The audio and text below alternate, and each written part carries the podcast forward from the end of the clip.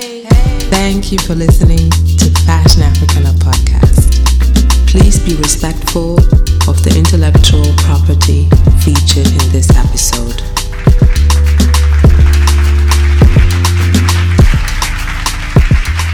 Hello everyone, I'm Beatrice Amit Ola and you're listening to Fashion Africana Podcast. And today I'm speaking with April. April, could you please introduce yourself briefly to us? Yes, my name is April Walker, and I am the founder of Walker Wear and one of the architects and uh, first trailblazers in streetwear with my brand. I have seen a lot of changes and transformations within the fashion industry and you know, watched it grow from being no industry to being a multi-billion dollar industry. I'm from Brooklyn. I'm the oldest of three sisters. I have two brothers, and I am all things hip-hop, all things Brooklyn, and love traveling, and I'm a foodie. That's that's me in a nutshell. Wow. For you people out there, I am so honored to have April Walker on the Fashion Africana Podcast. What she said is just, it's true, but there is so much more. I mean, she's a game changer. She's an author, educator, filmmaker, wellness advocate. She is the first woman who stepped into streetwear. Back in the day, she had the balls to say, let me get in and create a brand, a brand that is a remarkable a, a streetwear brand, Walker Wear.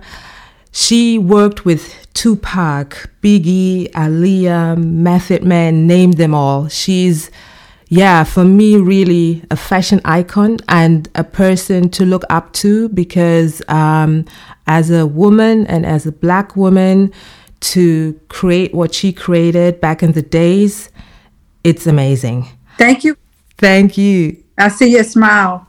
You know, because it's like, I'm, I'm a hip-hop girl, you know, and I grew up in the nineties, and I, I know my brother, when he, you know, was playing Naughty by Nature, Run D M C, Warren G, you know, I grew up with it, my younger yeah. brother, and it's like, wow, you know, this is our era. And though I'm based here in Germany, but we had all this feeling and vibe and we were totally in it. And and that's why it's so great to have you here, you know, a, a person, a lady who shaped, you know, the, the styles. How did you get started and when? Can you give us an insight?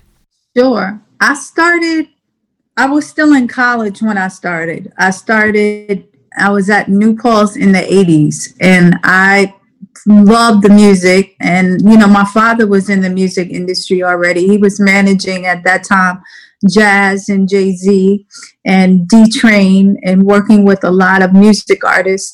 So I grew up as a jazz baby and in watching that industry itself. So by the time hip-hop started exploding, I just was all things hip-hop because it was like communicating the voice of the unheard for for me, you know, and it was speaking my language, and it was like our C N N in the hoods, you know, and and so, you know, it also was self-expression at its best at that moment in the eighties here in New York City, because New York was a really interesting place at that time. It was an intersection of so much happening, from street to punk to surf to to rock and roll to um, to the gritty, grimy New York that people still remember who are like from here, native New Yorkers, or if you watched enough old movies, you could see that New York. So it was really dope because it was like you could have, you could go to a club and see a hustler hanging out with a correction officer, or a hustler with an athlete, or, you know, it was a melting pot, a mishmash of everything. And no one cared so much about labels. There was a lot of money going around in, in, in New York because, you know, this is the eighties. That's when the crack era hit. So at the beginning of it, it was just really a weird time because Um, I'll be honest, when I first opened my first shop, it, I was a junior in college, and I knew I didn't want to work for someone else. I just didn't know what I wanted to do. And I watched my father all my life do his mm. own thing. So he was probably my first inspiration. And then I went into Dapper Dan's one night after the Apollo. I went to mm-hmm. the Apollo uh, hanging out, and I saw that, and that's what sparked it for me. Like, I can create my own shop and represent Brooklyn, because Brooklyn and Harlem were very different in their vibe and in their way they dressed and everything. And I just, I was like, this is what I'm gonna do, but for us. And, and so it was just really a form of self-expression. I didn't think it that far. I just, you know, started moving from the gut and instincts, and your tribe will find you. So like anyone who was in love with pop right then. It was my sisters, you know, they were in school and we were all living together. And so they came and they picked up stuff. We made a homemade cutting table, and we just, they, I say success leaves clues. So if you follow that trail, which we did, right, we had the blueprint. We just started there. We borrowed a few of his tailors and we started our thing, you know, and that's how we started. And then we just started figuring it out. But yeah, we wow. just believed in it, believed in it with everything. That's how it initially started. And then it started out of my house. And then six months or maybe a year later, I started with my first shop, which was about five blocks from my house in Brooklyn, Clinton Hill, Bed-Stuy. And it was called Fashion in Effect. And we started with a homemade sign. Wow. And a few people that loved hip hop. And that, yeah, that was where my humble, humble beginnings. A wow, incredible. But just to give us an insight, I mean, how was the fashion industry like in the eighties? I mean, how many Afro-American designers were on the spotlight? How how can we imagine the whole, yeah, fashion scene? So it was the opposite of now, and we still have a lot of work to do now. But in the eighties, like, my inspiration really came from Willi Smith, which is Williwear. If you, if some of you could do your research, if you don't know of him, but he was iconic to me. You know, there was Patrick Robinson and, and, and some other designers that came up as well before that. But um, I think that for me, I wore Williwear, and so he was a big influence. I like the way he used patterns and mixed fabrics and things that wouldn't normally um, go together, so to speak, because everything was very much about uniform at that time, you know, in terms of, um, you know, monochromatic and, and just looks that were very matchy-matchy, so to speak. And he did that, and he just disrupted that. So I love that about him. Um, but by that time, I think he, he passed, I believe. He did pass away. But his clothing was still around. You know, he still had deals. And his sister, Tookie Smith, who who actually was dating Robert De Niro, I think at that time, she was she had the brand. So that was there. But Dapper Dan was on the rise. He had his store in Harlem. There was someone else in Harlem named Belle and Shabazz, and um, his and Barry. They were like another other Harlem nights that were really dope, that were doing custom work, kind of like Dapper Dan, mm-hmm. but their own. Here in Brooklyn, there was someone named Carl Williams, a k a. Karl Kani, mm-hmm. and he was in Bush while I opened on this side in Bed-Stuy, Brooklyn. Um, he was in Flatbush. He had a tailor shop on that side. And then there was Miguel Navarro, who was uh, up-and-coming designer in all things hip-hop. He was a dancer, too, and a club promoter. He was a hustler, but he was really good, and he made clothes for a lot of hustlers and athletes at that time. So there was us. That's what I knew of. There probably were others, but that, that in a nutshell, was what I remember as being there in the very beginning. I'm finding out P and B Nation, now that they were one of the first with graffiti. They came right after. They were in Brooklyn, out of Coney Island, but there was no there was no blueprint. There was no line. I had no mentor, mm-hmm. you know, to give you. You know, it was literally no one had a line. We were all making one of a kind pieces at that time and figuring it out. Um, and we didn't we didn't have a blueprint. It was really kind of feeling your way yeah. and trusting your instincts. And I went to school for business and communication, so that helped me. Mm-hmm. And I knew how to hustle. I started, um, I started, you know, with my own things. I remember my father taking me out at the Bicentennial. I was ten years old, and I remember he would always do these little things. This was, when I think back to my life, this was probably the first really big thing that happened. Mm-hmm. That because I was ten, and he said, the Bicentennial is coming up, and we're going to go sell some shirts. And I was like, oh boy, another one of his cockamamie ideas, you know. But But we drew a sailboat. We had to draw this sailboat, and we went and had a screen made. We went and bought ink. We had a squeegee, and we actually stayed up all night and printed all of these shirts manually. And then the next day, when the Bicentennial hit, we went to Manhattan, and we went and sold all of those shirts. Wow. And well, when we came back, he showed me a big wad, and he said, you see this? You did that, you know? And it was like, wow. So I, I, I saw the process from drawing to making a screen print to going and buying the t-shirts to actually being tired doing the work all night. But then I saw the, the reward. So, you know, I, it stuck with me. That was my first experience as an entrepreneur, so to speak, a solopreneur, entrepreneur. Wow, this is so inspiring to hear, you know, because today, I mean, for so many, they even can't imagine how did it work without social media, without the internet.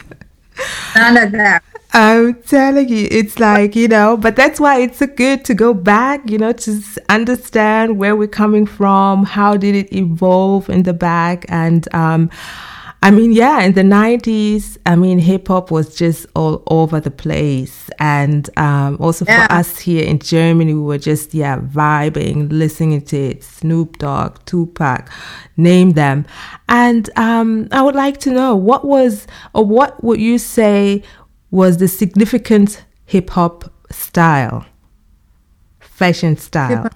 Yeah. Mm, so I think in the eighties, it, it started, and people started finding themselves, and it was like, when you think about Grandmaster Flash and all of these guys, they actually had like costumes, right? When you look at the early, early N W A, Doctor Dre pictures, it's like they're almost in drag. And then I think that Um, it became more about owning um, who you are and your style of what you're saying and how you feel. So N W A, I remember the first time I saw them on a video, and I was like, wow. Like when he came jumping through the jail, when he was in jail and he came jumping through Easy.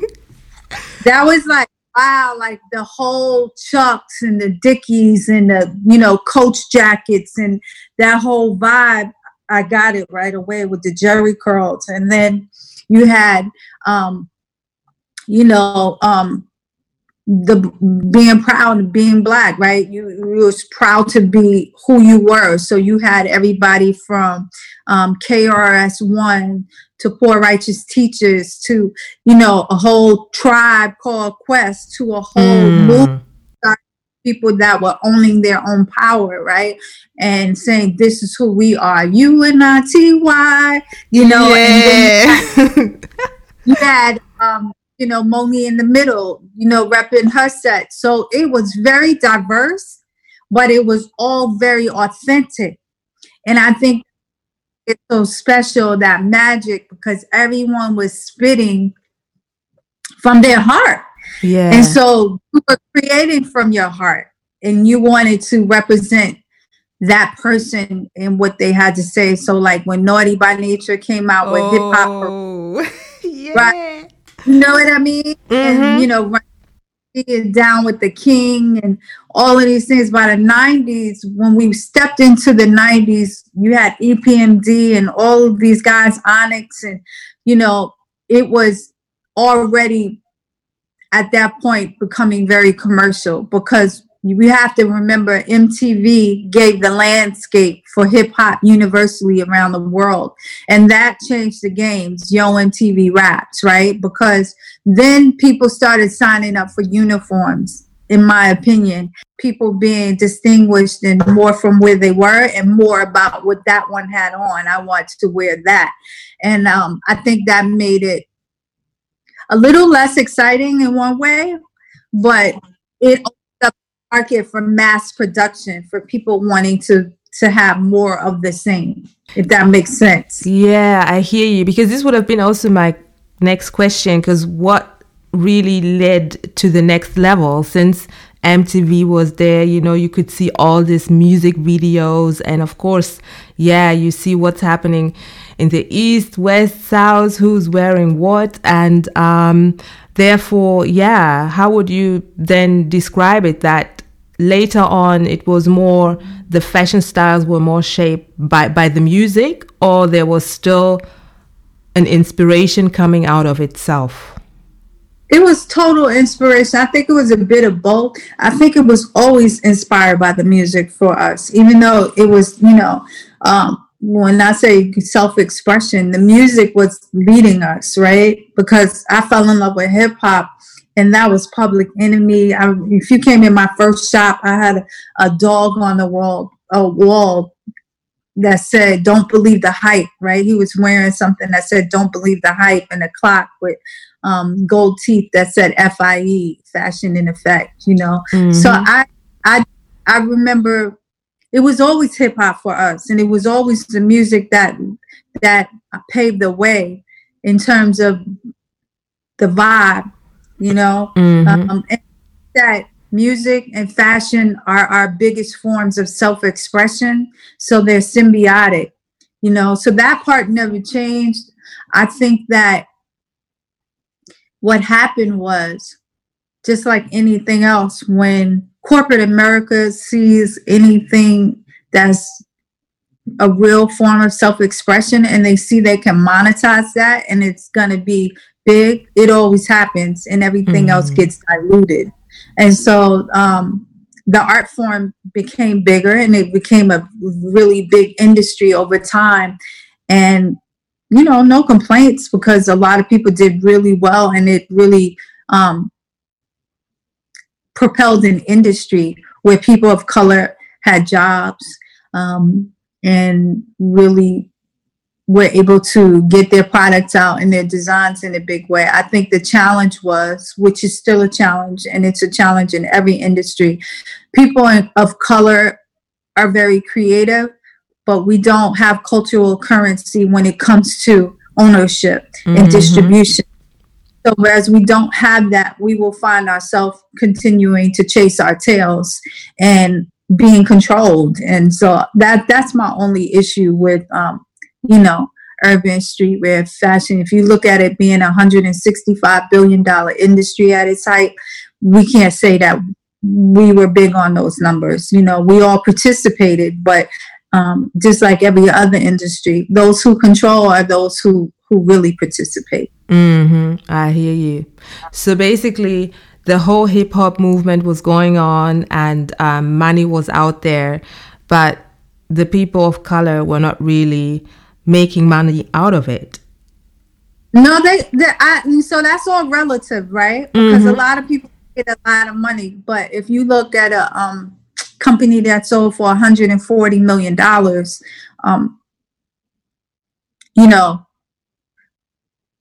let's say a company that made one hundred forty dollars, the, the founders didn't make what should have been made, in my opinion. And that's my opinion. Mm. Being in business, right? Yeah. But to that person who sold the company, they might think that was a great deal. So you understand it's a fine line. Yeah. But the point is, if we owned both ends of it, distribution and that side, everybody would eat. Yeah. In a bigger in a bigger way. That's what I'm trying to say. So I'm saying, like, we need to control distribution at all ends, from music to fashion to sneakers to cars to uh, platforms, social mediums. We need our own, build our own tables so we can eat at those own tables and let the dollar circulate in our own communities globally. That's what I'm saying. Wow. Amen. So good. The international fashion industry, I mean, back in the days, they were, you know, highlighting luxury brands, et cetera. How how how was it about um, collaborations? Um, was there also possibilities for for your line or Dapper Dan? You know, I mean, what was going on? How how did they really um, relate to this wave, to the whole hip-hop fashion wave? Well, it, it it became mainstream. So when it became mainstream, a lot of people wanted in. If you're talking about luxury brands, no. Luxury brands still weren't receiving us, but I don't think we cared. You know, like, I never came in the industry knocking on those doors and wanting to be a part of that, because to me, that wasn't really who we were. You know what I mean? Like, no one else had to validate our dopeness. Mm. Like, we were from the heart and doing something they couldn't do. So that's why we were special, right? Um, so I don't need you to tell me or validate or be that bridge. Now, if they came and wanted to do something special, that's different, right? If there's two creatives that respect each other and want to do that. But it was never a goal for me to go and seek that and hit that mark, right? Um, because I'm into creating my own legacy brand, right? Yeah. Um, and so that was important to me. But but no, I didn't expect anything to change just because, um, you know, they were still, if you remember in the nineties, we had to, we we boycotted the Grammys because they weren't even acknowledging music artists at that time in hip hop, you know, and it was a multi-billion dollar industry by that point. So, you know, I think Black people have always had struggles with um, gaining respect, mm. even though contributing to the culture in such significant and huge and important ways. So, you know, no, yeah. like opportunities weren't there in terms of, and if we look at luxury brands now, there are a lot of luxury brands of color that um, we don't know about because they're not received in mainstream um, fashion the way they should be. We still have a lot of work to do. Things are changing, but they're just not changing fast enough for me. Yeah, absolutely. It's true. It's about recognition, and um, I would also say cultural appropriation plays a role because, yeah. you know, people feel the, the vibe and they want to relate to it, and they see there's, you know, a certain fanciness around, but to really adapt to the culture, there's not really the interest. And um, this is where where I also see the similarities somehow with the African fashion movement, um, you know, since um, I'm on it since years. And, right.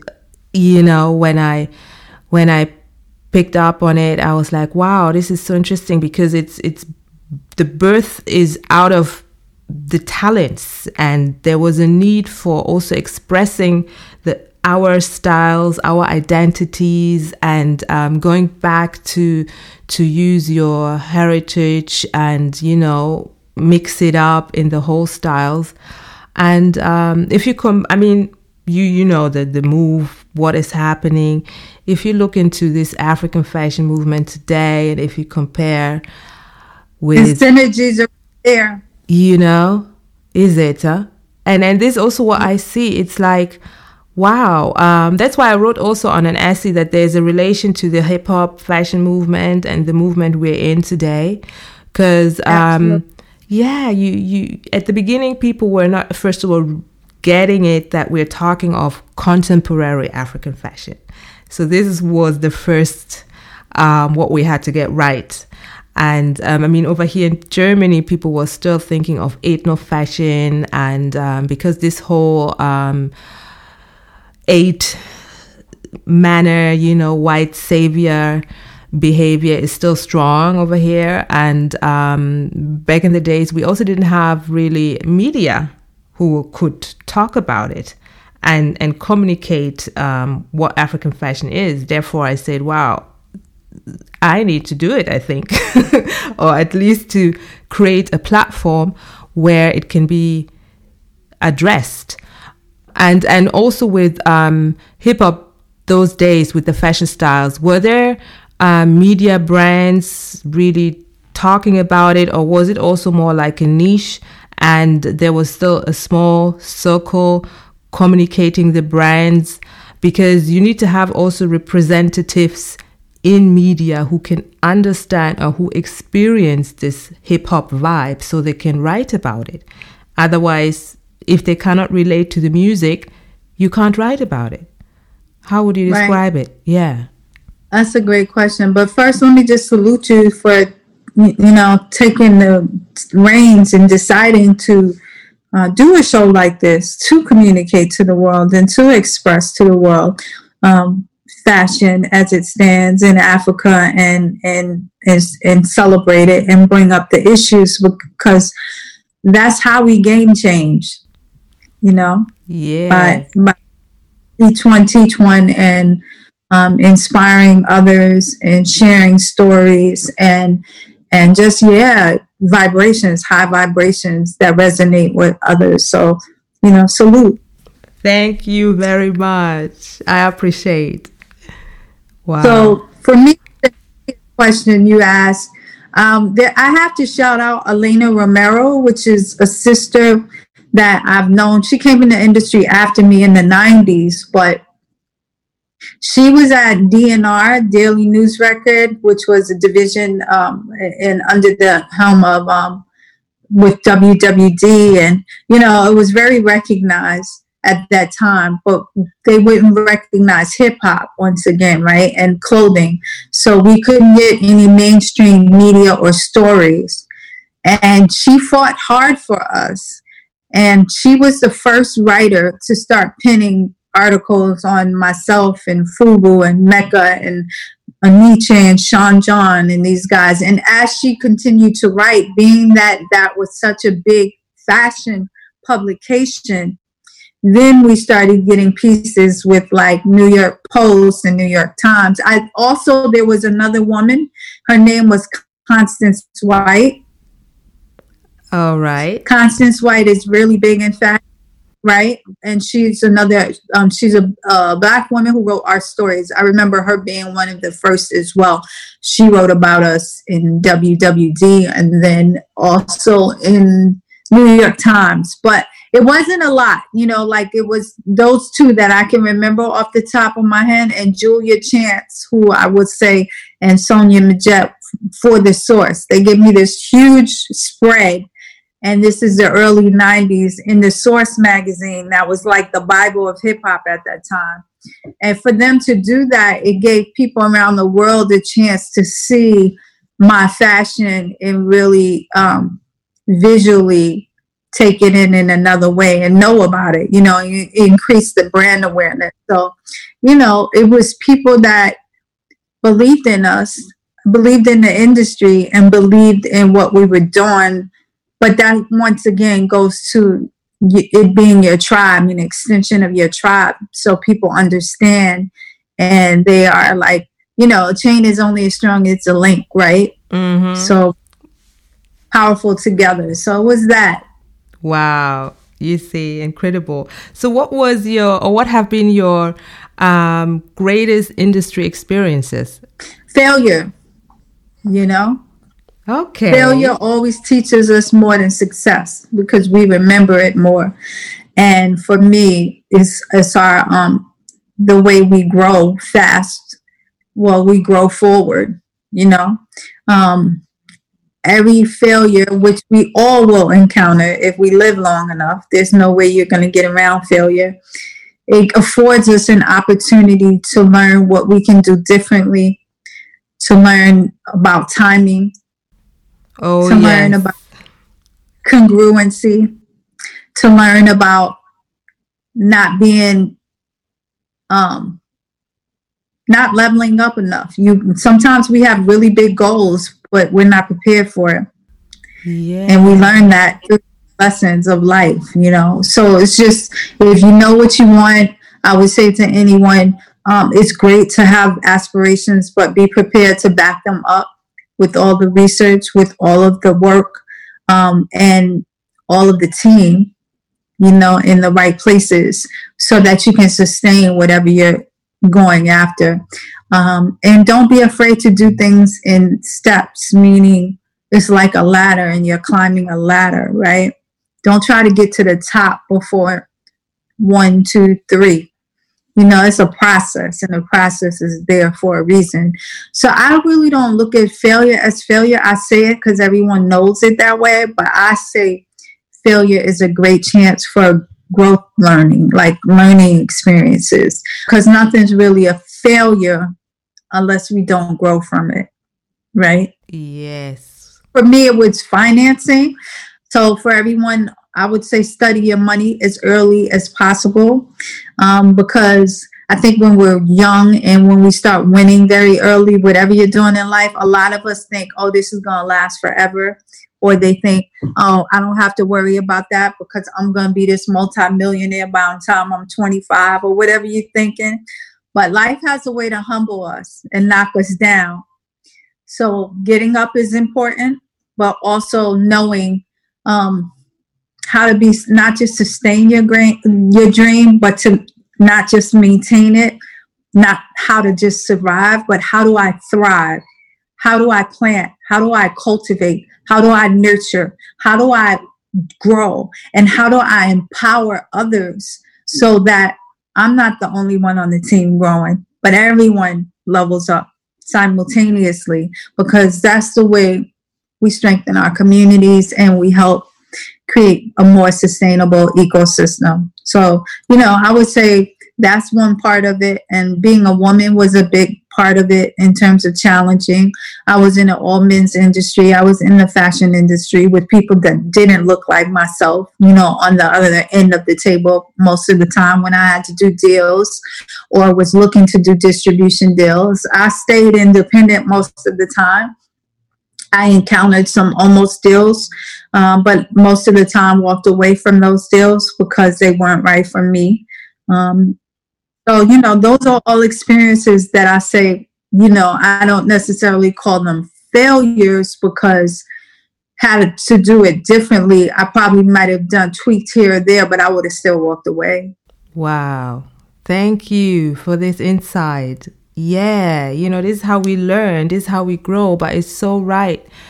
And um, I can really also agree to that. Failure shouldn't be seen as something bad or, you know, something you can't get away with, because this is a mentality thing. And also over here in Europe and in Germany, especially if you if you have a failure, you know, people look like you like, oh, my God, OK, she can't do the thing. But it's it's a way of you stand up, you know, because it can happen. Like Oprah Winfrey, like, um, you know, like like Hershey, like anybody that was great, you know, Michael Jordan. You know, they fail way more than they won. That's the way you win. Yeah. You must forward, you know. That's the way you grow. That's the way you get your nuggets. That's the way you share and empower others through experience, you know. And you can't get a better lesson than life. Absolutely. So, you know, that's it. Yeah, yeah. Thank you. No, this is so right. And this is also what I see what the next generation needs to understand, especially over here. Because um, it's so sticked into your head not to fail that it holds a lot back. Everyone posts their highlights instead of their their tough days, and that's part of the problem, you know. Exactly. So and um, yeah, so these kids, I mean, this digital world, it's it's a world for itself, you know. And um, but how how would you say has the digital age and social media expanded the horizons for Walker Wear? Oh, it's expanded it globally, especially sharing stories and globally being able to be at all places at once. That's exciting to me. You know, um, as I say, energy feeds energy. So what you put out there on social media is what you get back. So you'll find your tribe on social media if you're consistent and authentic in who you are. But it can really grow fast if you learn how to use it, um, the tools of social media for your brand. You know, mm-hmm. I think that all of it is about monetizing now, all of pretty much all the big boys on social media, from Instagram to Facebook to, you know, they figure out, they figured out how to hold back your impressions unless you're paying them. Right. So it's, it's, it's, it's figuring out how to utilize and how to monetize that as a business, but at the same time, how to stay authentic, how to stay in alignment with your values and what you believe in. And that, then you have a huge opportunity to storytell. Um, and so I think that whether you're shaping a story and creating a brand, or you have all of these amazing stories to share, is a great vehicle for you to sell, to share, and to expand in terms of amplifying your messaging. So it's it's exciting to me. You know, I would have never come back with my brand in terms of if there wasn't this digital era. I'm not really excited about trying to go into stores. I want to just online in my own e-commerce shop and sell to the world. You know, I will do collaborations and have here and there with stores in and out, but I don't want to play that game right now. You know, this is more exciting to me, controlling my own distribution. Yeah, this is it. We need to get there. This is really something. What is now also so important for designers of African heritage. Yes. Now that's exciting. Collaborating with someone in Africa, that's dope. You know, like, like that's exciting. Like telling, storytelling and showing, like, just like Avengers Unite. Like this yes. is how we do that, you know, so it's exciting in that way. Absolutely. These are opportunities. Here we are. We are here to connect, April. We're ready. Okay. You know, we let's make it happen. Yeah. You know, also this year, it has been anyway so crazy with this whole pandemic and then the Black Lives Matter movement. Hmm. The Black Lives Matter movement. It has been a lot. It has been a lot, you know. And, um... what I want to say is that this movement also really um, touched, yeah, Germany. And um, today we're talking about institutional structural racism. And before we didn't have this discussion or this kind of debates in Germany. And um, now industry players realize, oh, um, somehow we're not really having Black-owned brands, how they are now called. And um, when I did some research on you, I saw that you wrote also an essay on racism in the fashion industry and how the white industry leaders must take real action and not just talk about it. And, you know, they really have to come up with action plans. Please give us an insight of your, yeah, opinion, and what would you advise those leaders? Well, when I wrote the essay, it was to really to to really. I think what you're referring to is when I was talking about um, the lack of equity and and the inequality in the industry and the lack of representation of us, right? But my my solution-based formulas are more concentrating on us, not actually even considering the gatekeepers at this point anymore. Because I think when we think about inclusion, you know, nothing's changed. You know, it's changed, but nothing's changed at the same time. And it hasn't changed fast enough. And the way it's moving forward in the pace is way too slow for me to wait. When we have an opportunity at this point, while the world is trending Blackness, to put our foot on the gas pedal and to make our own changes. So, you know, and that change is Lateral cooperation creates vertical movement. So this, us all next to each other, goes like this fast. You know, as a people here in the United States, we spend so much money every year.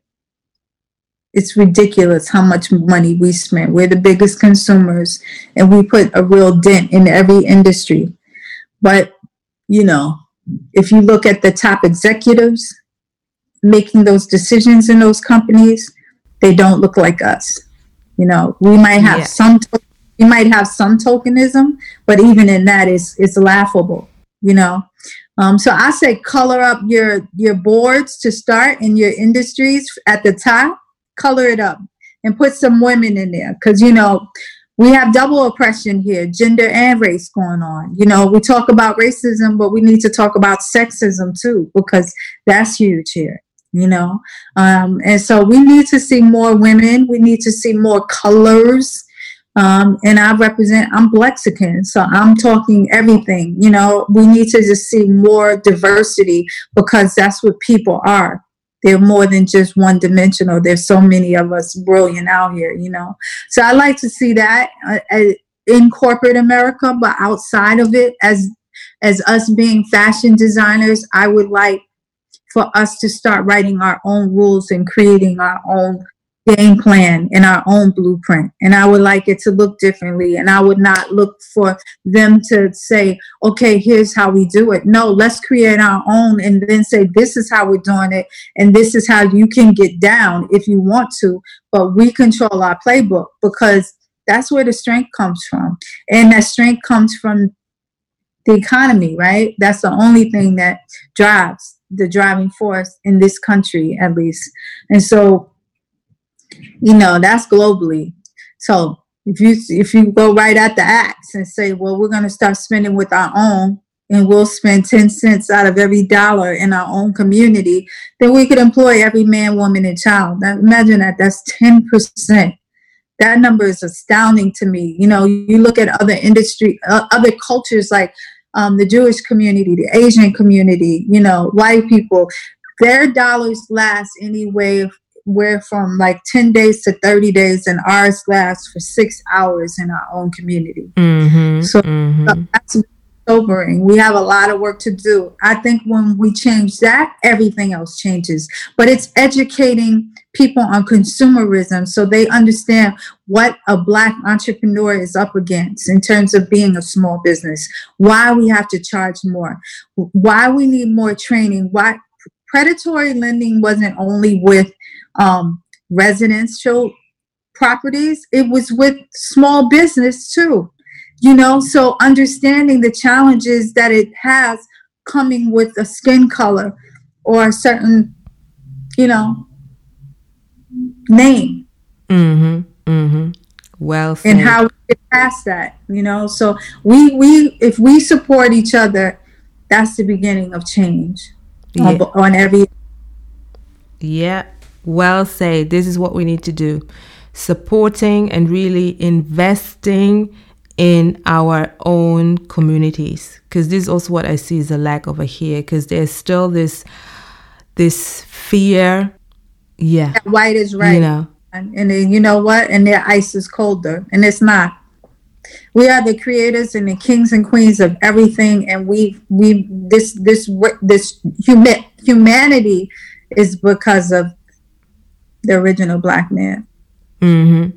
Yeah, yeah. And and therefore, it's time. It's time that we really benefit and we reclaim the narrative. This is also what I say, you know. It's time that we tell our stories. There's so many untold stories. And um, I know also about the documentary, the remix. And um, unfortunately, over here, we can't see it. We can't stream it yet. But I'm just, oh, I just saw the trailer and it's amazing and um, incredible. I'm, I'm just looking forward to finally look, watch it, you know. I can't wait to get it over there too. You know, we have a lot to talk. Yes. Yeah. Yes, because we, we need this.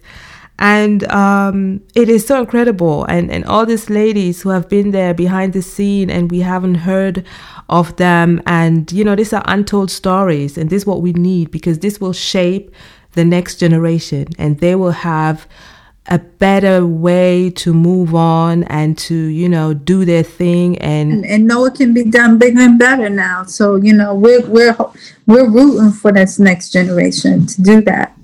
Absolutely, you know, and the fact now that also the diaspora in Africa, you know, we're growing together. You know, there's a link. Yes. We can communicate now direct and can just come up with ideas, and we have access, we can travel and, you know, make it happen. And this is what I yes. love about this era. And I mean, look at us now. I'm here in Hamburg, you are in New York, right? And, you know, communicating, thinking of, you know, different Absolutely. collaborations. And yeah, I'm I'm looking forward to the future. Um, but another thing I wanted just to tickle down is your um, book. You wrote a book, um, Walker Gems. Walker Gems, Get Your Ass Off the Couch. Yes, exactly. Wow. If you could just give us a little information. It's, about it's it. almost like an expansion of this conversation. It, in essence, it is talking about our passion pursuit and really having the gumption, the, the grit, and the guts to go after what you want. And and sharing my experience and the road less traveled, but doing it just through sharing my story, but also equipping whoever is the reader is with tools, with uh, worksheets, with apps and things they can use to help automate themselves, their lives, or their dreams, and, and push forward. So that's what it is. It's it's almost like the first book of, as I see, a series coming. Nice. So for people out there, make sure you get it. Grab it. It's something to have, a must have. Walker Gems, Get Your Ass Off the Couch. And it's on Amazon. It's also um, at walker wear dot com. So, you know, either place. Yeah. And actually, is it, where can we actually buy your brand here in Europe? On you can you can actually buy it online at walker wear dot com. We're only online, but we do sell to Germany and the U K and stuff. So cool. Okay, good. I can't wait. Yeah, and also to see collaborations with different brands, you know. Oh. Yeah. We are almost coming to an end. But what we always do on the Fashion Africa Now podcast, we have two key questions. The first key question is, what does fashion mean to you? Fashion is art. It's a form of expression, self-expression. Yeah, I would definitely say it's art, it's self-expressive, and it's a uniform to tell people the way you feel that day or the way you feel about yourself. All right. And the second question is, how do you define your role in this movement? With movement, I mean, you know, the current right. fashion movement. I don't define my role. I'm very fluid and agile, and I'm more about trusting my truth and proclaiming that. And in that, I find my role, if that makes sense. Yeah, it does. This is you. Thank you. Wonderful. You're welcome. Yeah, it was a pleasure. Absolutely. I mean, you took your time to, to be here. Thank you for facilitating this conversation. It's been lovely. Thank you very much. You know, I wish we could speak longer, but I know you're busy and you have your time schedule. I think we need to tune in for another session to keep up the conversation. Right. But it's just um, incredible. And um, for me, I'm so happy. And I can imagine you people out there, it's also inspiring for you. And um, yeah, because you're an, an icon and really uh, a sister to look up to. And you, you paved the way. And um, it's, it's we need to hear these stories. We need to to hear you. And uh, we need to have you actually here in Germany, if I think of it. Once we get through this pandemic. Yes. That would be fun. Cool, cool. Okay. Wonderful. Thank you very much. Thank you. Thank you. Have a great day. You're listening to Fashion Africana Podcast. We humbly ask you to respect our intellectual property. We want to leave you inspired, informed, educated, connected. This is who we are. Fashion Africana Podcast. Get in touch with us on fashion africa now dot com.